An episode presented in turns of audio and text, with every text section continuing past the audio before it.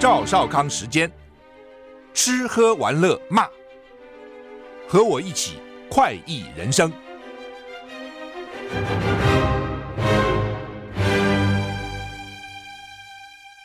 我是赵少康，欢迎来到赵少康时间的现场。今天又是周一哈，又是又是一个星期的开始哈。其实开始是应该是昨天了哈，礼拜天啊。不过呢，工作日从今天开始啊。台股现在跌四十四点啊，台股上个星期五跌一百零四点，现在又跌哈。那美股在礼拜五还好了哈，道琼小涨零点零七个百分点，S M P 五百小涨零点零九个百分点，纳斯达克小涨零点一一个百分点，费城半导体跌了零点八二个百分点哈。欧洲三大股市也都小涨到中涨，台股现在跌五十五点啊，跌五十五点。天气稍微阴一点哈，今天环境偏东北东风，上午华南水汽偏多，中部以北呢东半部地区会有不定时的零星降雨发生，下午开始转为以迎风面的北部跟东半部短暂阵雨，中南部多云到晴啊。温度方面，各地低温二十一到二十四度，高温二十五到二十七度啊，中南部。三十二度以上，真的不还那么热哈。北部东半部高温二十五到二十七度了哈，台北好像就最多就二十四、二十五度高温啊。中南部可以到三十二度以上，日夜温差大哈。北海岸东北部、东部沿海有长浪发生的几率，海上活动要注意安全啊。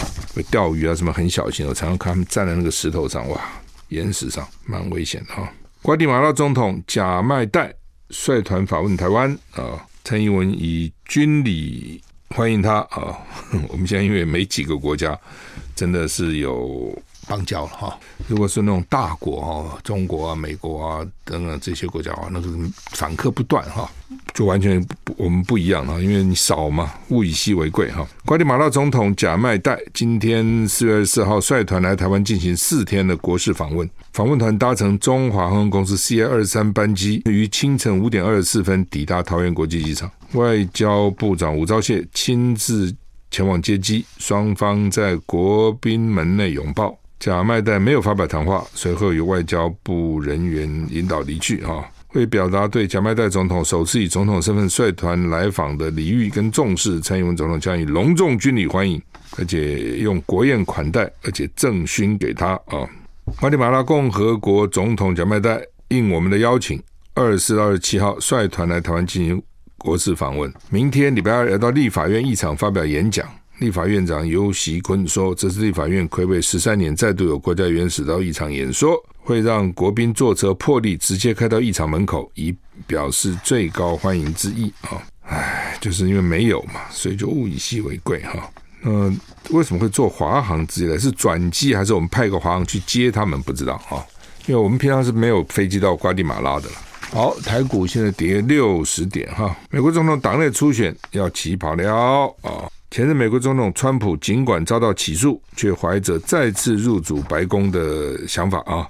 另外，美国总统拜登据传呢，最快本周也要宣布竞选连任。不过，民调显示，美国民众对于拜登跟川普再次对决感到疲惫。美国国家广播公司今天公布最新民调，发现六十趴的受访者认为川普不应该试图重新夺回总统大位，其中包括三分之一的共和党人。有三十趴认为他在纽约面临的刑事指控是不应该再度参选的主因。另外有七十趴受访者认为拜登不应该寻求连任，其中包括五十一趴的民主党人。理由四十趴八认为是年年龄是主要的问题，所以这两个都不年轻了哈，都快八十了哈。然后呃。川普因为上次被检察官起诉嘛，啊，虽然虽然蛮多的共和党认为这是政治迫害哈，不过还是有百分之三十的选民认为说，你都被起诉了，你还选什么总统？所以还是有影响啊。这种这种法，有些人还是相信司法的，然后觉得好好怎么被起诉呢？啊，尤其那个起诉罪名很难听嘛，就付什么封口费啊，什么一大堆啊，这都是有主角的男女主角那个地方啊，那个很难看的了哈。不他们好像也不在乎这个难看哈，无所谓哈。那拜登就是。常讲错话嘛，哦，而且有的时候觉得他有问题，有的时候又觉得还好哈。民主党 要挑战他不容易，因为他是现任者，现任者被挑挑战不容易哈。呃，川普就看他在共和党哈，原来佛罗里达那个州长啊，DeSantis 的民调很高，可是当拜登呃不当川普被起诉以后呢，他的民调反而高起来，而且募了好很多钱哈。八十名欧洲议员联名要求法国驱逐卢沙野哈。中共驻法大使卢沙野，沙野的名字像像沙野一样。卢沙野日前接受法国电视访问，这不太像个大使的名字。好，接受法国电视专访哈，比较像艺人啊、影星啊、评论呃、影评家了哈。好吧，他质疑乌克兰等苏联呃等前苏联国家没有。有效主权国家的地位，坚持由中国人决定台湾的命运，还呛主持人没读书。法国舆论震惊，也引发十四个前苏联共和国的愤怒。立陶宛、拉脱维亚立即要求中方做出解释。波罗的海三国也向中国政府提出抗议。欧盟代表批卢沙野的言论令人无法接受，希望这不代表中国政府的立场。八十个欧洲议会议员今天在法国《世界报》发表公开信，呼吁法国外交部长不要对这种无耻的攻击默不作声。他们要求卢宣布卢沙野为不受欢迎人物，以回应他不为人所接受的行为。信中强调，卢沙野公开断言，前苏联国家在国际法中没有有效地位，并变成没有国际协议来实现他们的地位。这些评论远远超出了可以接受的外交话语范围，都是最糟糕的战狼言论，不应该。不予以回应啊，这是信里面说的了哈。老共的这些驻外大大使啊，实在有的时候实在是很荒唐。我说也不太懂啊，他们跟这些国家建交也很久，而不是一个刚革命政党拿到政权，外交完全不懂，一塌糊涂啊。他不是，他已经很久了，而且他留学生也不少了，留美的比台湾多好多倍啊！哦，留欧的一定很多嘛，那人才济济啊。那你总是有一些国际礼仪，知道一些事情嘛。哦，有时候乱讲话哦，一些驻法我不知道他们换换换过没有了。之前不是法国有些国会议员要到台湾来，那他们这个中国驻法的大使就骂他们有没有？还写信给那些国会议员骂他们，说他们不应该来台湾，就搞得法国国会议员很反弹嘛。哦，然后呢，好不容易中国、美国要围堵中国，中国好不容易突破，要跟欧盟订那个共同投资协定，那是中国公握了握个很久的，因为你要投资、要开放市场，什么都不不是那么容易的。好不容易要签了，因为欧洲这个不要骂他们、制裁他们，他们也要制裁欧洲议会议员，这一制裁。刚好那个约是要给欧洲议会通过，你就不通过了。好，所以你你最主要的在某个不同的时候，你有国家最主要的目标嘛？在那个时候，最主要就是要跟欧洲签这个投资贸易协定，打破美国对你的这个包围嘛。欧洲多大重要一个地方突破嘛？你在这时候制裁人家几个议员有什么意思呢？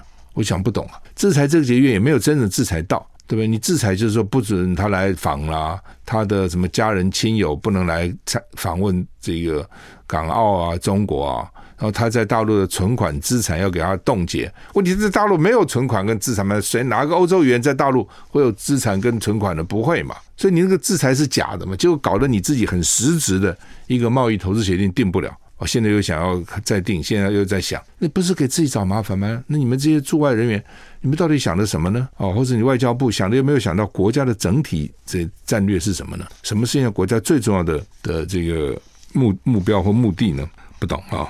然后他这个卢沙也真的到法国去撒野了哈，还骂人家，他在参加一个专访，还骂主持人没读书。你是都没读过？你不懂吗？你不知道这个吗？哦，你不知道是台湾是中中国的一部分，所以我们中国人决定台湾的命运吗？哦，然后呢，这个乌克兰他们都是全华沙。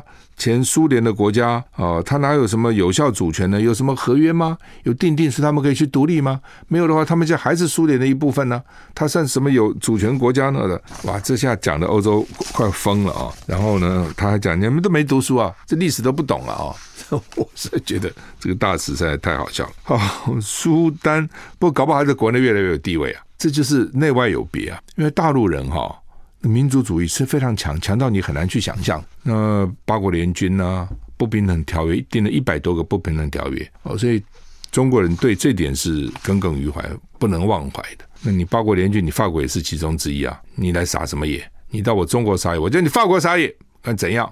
是中国人看了搞不好觉得很爽，知道？好，苏丹血腥内战哈，非洲国家苏丹军事派派系交战，血腥内战进入第二个礼拜。至少造成超过四百人丧生。美国已经从苏丹撤离外交人员，刚开始才十几个，越死越多，越死越，就继续还不断的在打哈。拜登美国总统说，根据他的命令，美国军方展开行动，将美国政府人员撤出苏丹首都克什麦。美国国务卿布林肯发表声明，指出所有的美国人跟家属都撤离了。哦，大使馆的活动暂时终止。CNN 报道，一支由一百多名特种作战部队组成的小组参加撤离行动。国防部长奥斯汀说，行动由美国非洲司令部率领，跟国务院密切协调进行这个活动。哈，BBC 说，激战继续，所以现在大家蛮血腥的。I like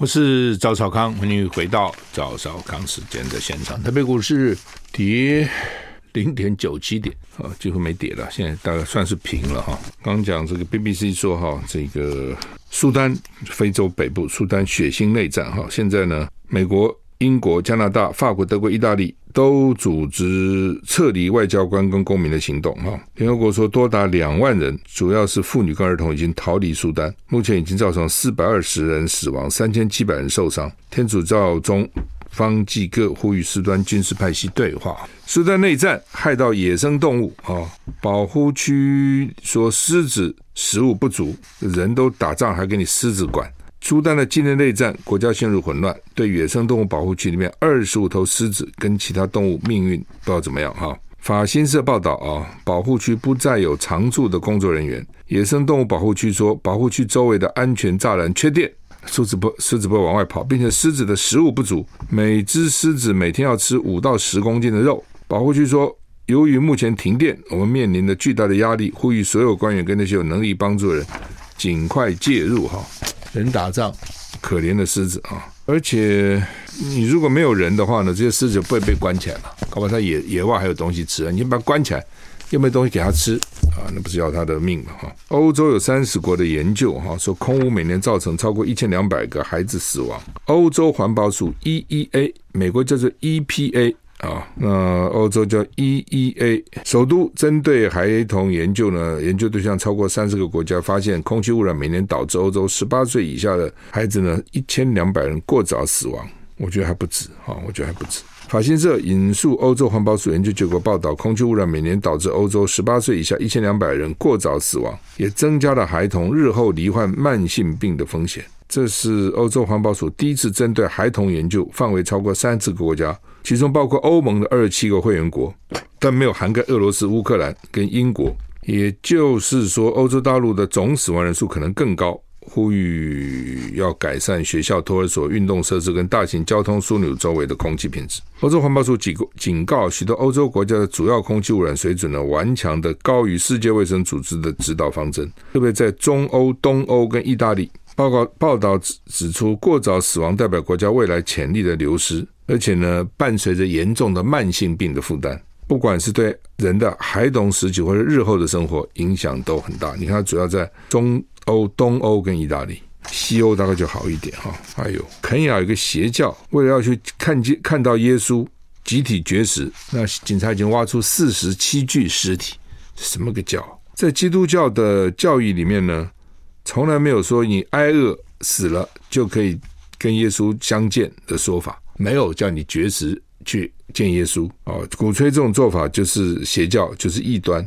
肯亚警方表示，又挖出二十六具巨信是邪教组织成员的遗体，使得三天内找到跟这个运动有关的遗体总数有四十七具。法新社报道，这个邪教信徒相信让自己挨饿饿死了就能够跟耶稣见面了。肯亚当局已经宣告，整片八百英亩大森林是犯罪现场，进行全面封锁。继续开挖啊！这这搞什么鬼啊啊？什么都有哎，而且你还相信，还这么多人相信，信到说宁愿把自己饿死，饿嘛头两天饿可以，到后来他他怎么忍受那个饿是很辛苦的。不过也许到后来也没什么力气了，也没什么办法了。这种很可能给你关在一个地方，集体饿你。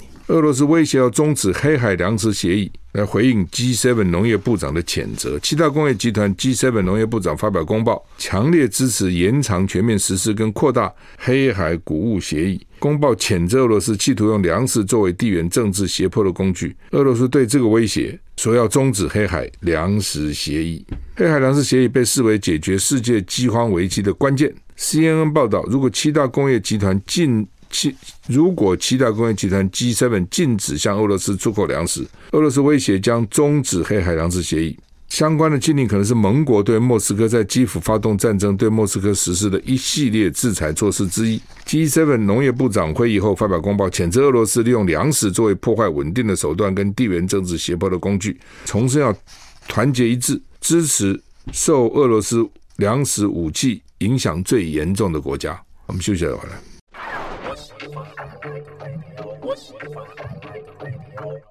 我是赵少康，欢迎回到赵少康时间的现场。台北股市现在涨九点九点哈。刚讲这个黑海粮食协议是去年七月啊，在联合国跟土耳其斡旋下，你还记得吗？哈，在伊斯伊斯坦堡，土耳其也支持哈，所以在土耳其斡旋嘛哈。两个联合国、土耳其在伊斯坦堡是土耳其啊签署哈，允许乌克兰从他们的几个黑海港口出口谷物。原来俄罗俄俄罗斯把黑海给它封起来，所以你那个谷物出出不了口，所以表示虽然在作战哈，乌克兰还是有。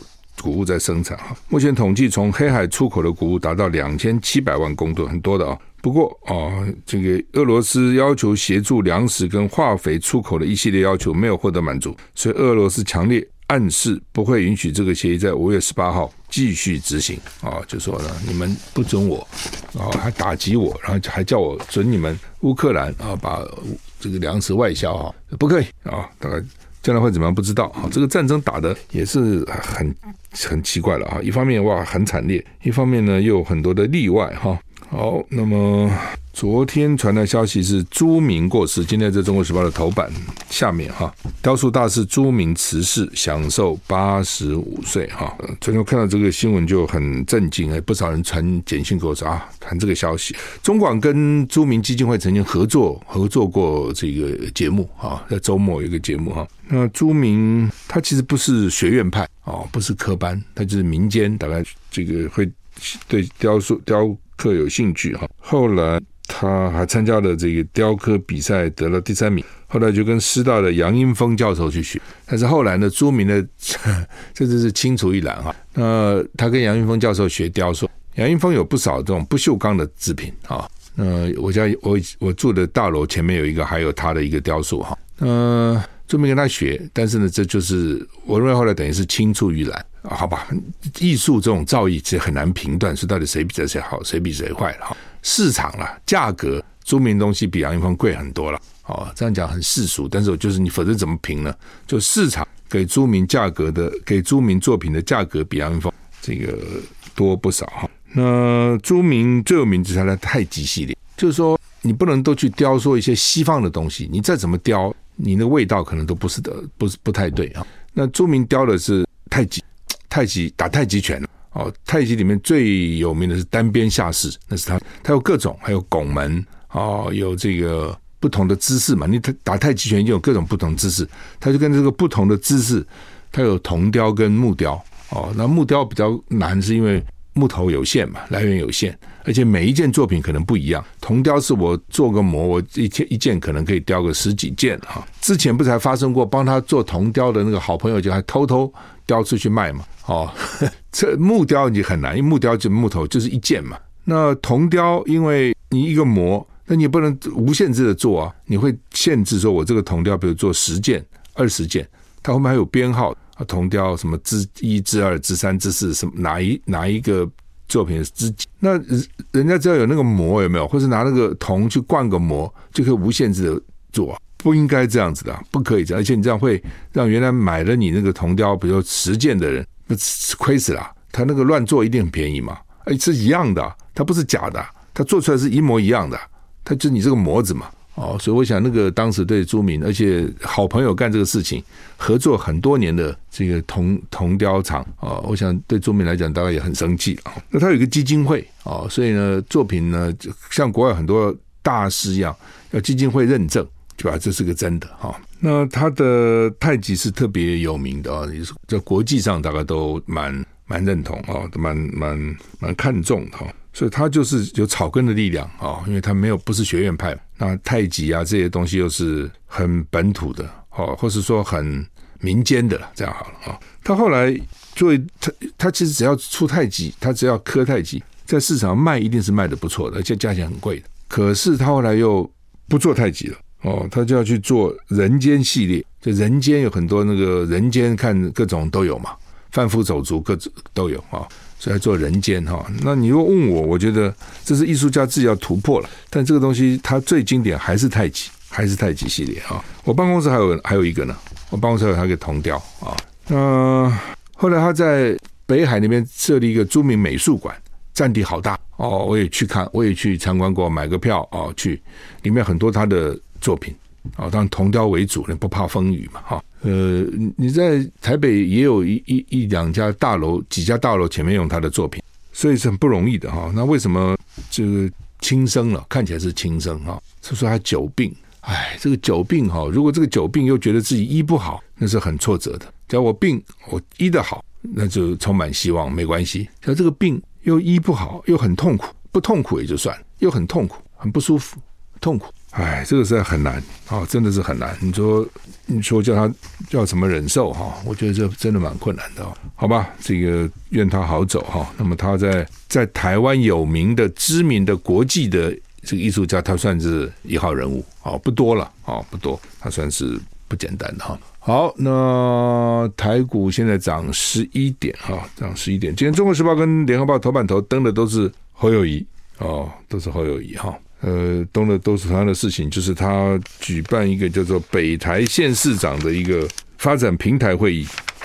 哦，那新竹市长没来，当然因为他是郭台铭的人嘛。好，那另外呢，苗栗县长没来啊，中东锦苗栗县长，我觉得可能不是顾虑郭台铭，是顾虑柯文哲啊，因为他当时违纪参选了，柯文哲去跟他合体了。啊，我们休息一下再回来。I like 我是赵少康，欢迎回到赵少康时间现场。那到底朱立伦被问了哈？你要征召侯友宜吗？什么时候五月要征召吗？好，朱立伦就你拭目以待。朱立伦现在不给你一个肯定的答复哈，那不知道他到底心里面脑子里想什么了哈。好，那么联合报今天另外重视这个去美元化哈。嗯原来大家都觉得用美元没问题嘛，但是我很早就讲我说哈。那主要最最近为大家怀疑，就是因为俄乌战争了，还是因为俄乌战争啊？因为他就惩罚俄罗斯嘛，就冻结俄罗斯的资产。这边的资料说冻结了六千亿美金，俄罗斯那么有钱啊？哦，俄罗斯你印象里面它不是一个很有钱的国家啊，但是呢，它就有天然资源，这东西就是靠天吃饭的，就跟中东那些国家，那怎么办呢？所以呢，说俄罗斯呢，它被冻结了六千美元，六千亿美元，六千亿，所以这些其他国家就想出来说，哇。老美可以这样子就把人家冻结了哈，那还得了吗？所以对美国来讲，因为俄俄罗斯去打乌克兰嘛，等于是代理人战争，乌克兰是美国代理人，他一定要想尽办法要抵制俄罗斯。他说不抵制你，你六千亿美元可以买很多东西啊，粮食不够买粮食，武器不够买武器，对不对？那我怎么打抵抗你呢？不是累死我了吗？所以最好的方法就把你钱给你冻结了，看你怎么办。但这个东西很危险的，就是人家这个钱哈。他之前的六千亿美元不是靠打仗赢来的嘛？他是靠他辛苦这么多年输出资源、输出劳务、输出这个、输出那个才赚的钱。人家因为相信你美金，用美金存起来嘛，甚至搞不好还存在美国。好，你现在被他赶出那个 SWIFT，就以美国计计价的国际组织，然后呢又把他钱给冻结。那你想，第一个会紧张就是中国大陆啊，这是冻结了。所以讲，我认为这是一码归一码了。哦，一一码归一码嘛，我跟你打仗归打仗。但是呢，那个钱是人家的啊。但是呢，从美国角度看，我就是打一个全面战争啊！我对你每个地方都要卡住你啊，否则还得了嘛？而且美国不是他美，他在美国的钱给他冻结，他在瑞士的钱也给他冻结。以前没听过这种事情啊。以前觉得这些有钱人呐、啊，或是这些国家把钱放到瑞士很安全的，这个也冻结了啊。所以呢，大家就怕了。那怕了以后呢，现在就想说，那能不能不要用美元了？哦，但是不容易啦，因为这东西你看已经这么多年了，对不对？你说一下子就不用美元不容易，但这些国家会慢慢的减少。那它有几个动作嘛？第一个就买黄金，所以黄金最最近价钱涨了，很多国家最近买黄金啊，而且呢，黄金还运回自己国内，有很多国家买黄金是存在美国，现在不不要存美国，还是运回自己国内吧。好了，这第一个。第二个呢，这个就是尽量结算用本国货币，或是用其他的货币结算。本来大家原来有期望说美元下来以后就欧元起来，哎，可是欧元好像不成才。记得欧元刚推出来的时候不得了，我记得是一一块欧元换六十块台币啊，那个时候才换，假如是换三十块美元换六十块台币啊，三十块台币变美金三是一比三十，欧元是一比六十，我记得差不多这样，很多，还是一比五五十几，反正很高了。好，然后我们现在贬贬贬贬的欧元跟美国也差不多了，哦，多一点点而已。哦，嗯，所以呢，你其其他好像没有国家是稳定的。那我觉得说，以前他们讲那个一篮货币其实是可以考虑的，就你不是只是靠美元，美元还是很重要，对吧？你你可以有美元、有日元、有欧元，或者有这个英镑，反正人民币哦，它变成一篮子货。那在这一篮子里面呢，反正一定的比例嘛，什么占多少占多少，用那个就比较风险比较小了。那现在大家想说，哇塞，那美元还可以用来做制裁别人，所以包括俄罗斯、巴西。伊朗、伊拉克、沙乌地阿拉伯哦等等不少国家哦，现在是觉得说哦，这些人都有可能认为说你你不知道啊，你哪一天老美翻了脸，或是你你的主张或你做什么事老美不满了，他就开始制裁你，怎么办呢？而且你有美元啊，都不是你给我的，这是我辛苦赚来的，不是这样子吗？哦，比如假如说你现在有美元，也是你在台湾辛辛苦苦工作，工作以后你把这个新台币去换成美美元，不是美元。从凭空从天上掉下来，是你努力工作的结果。那些贸易商有美元，是因为他出产的东西，然后换美金，所以他有美元，对不对？你卖给美国是卖给其他国家，然后用美元计算，所以你有美元。那个不是凭空掉下来，那是他流血、流流汗啊、流泪，很辛苦的赚来的。那老美说冻结就冻结了，而且你自己想哈，怎么这？我常常觉得这个哈，这人老人有时想不开。他又没办法，以国家来看好了，哦，对不对？我们牺牲了我们的土土壤污染，牺牲我们的空气工厂的污染，牺牲我们的河川水污染嘛。然后呢，这个用便宜的劳力生产出品质不错的东西卖到美国去，我们赚外汇，哇，觉得很高兴，我们赚了美金。然后呢，老美就不断的印钞票，他是用他的印出来的东西换你的实质的东西，你是真的有东西去。不管你的衣服也好，运动鞋也好，不管你的网球拍也好，不管你的电脑也好，你手机也好，你真的做好给他，他给你美金，美金，这个美金呢是印出来的，甚至现在印都不用印。哦，这个数字告诉你我汇了多少钱给你了，那都是他的，所以你看美国多得天独厚啊，我可以享受全世界做出来的产品，我只要给他一点我印出来的纸就好。谢谢大家回来。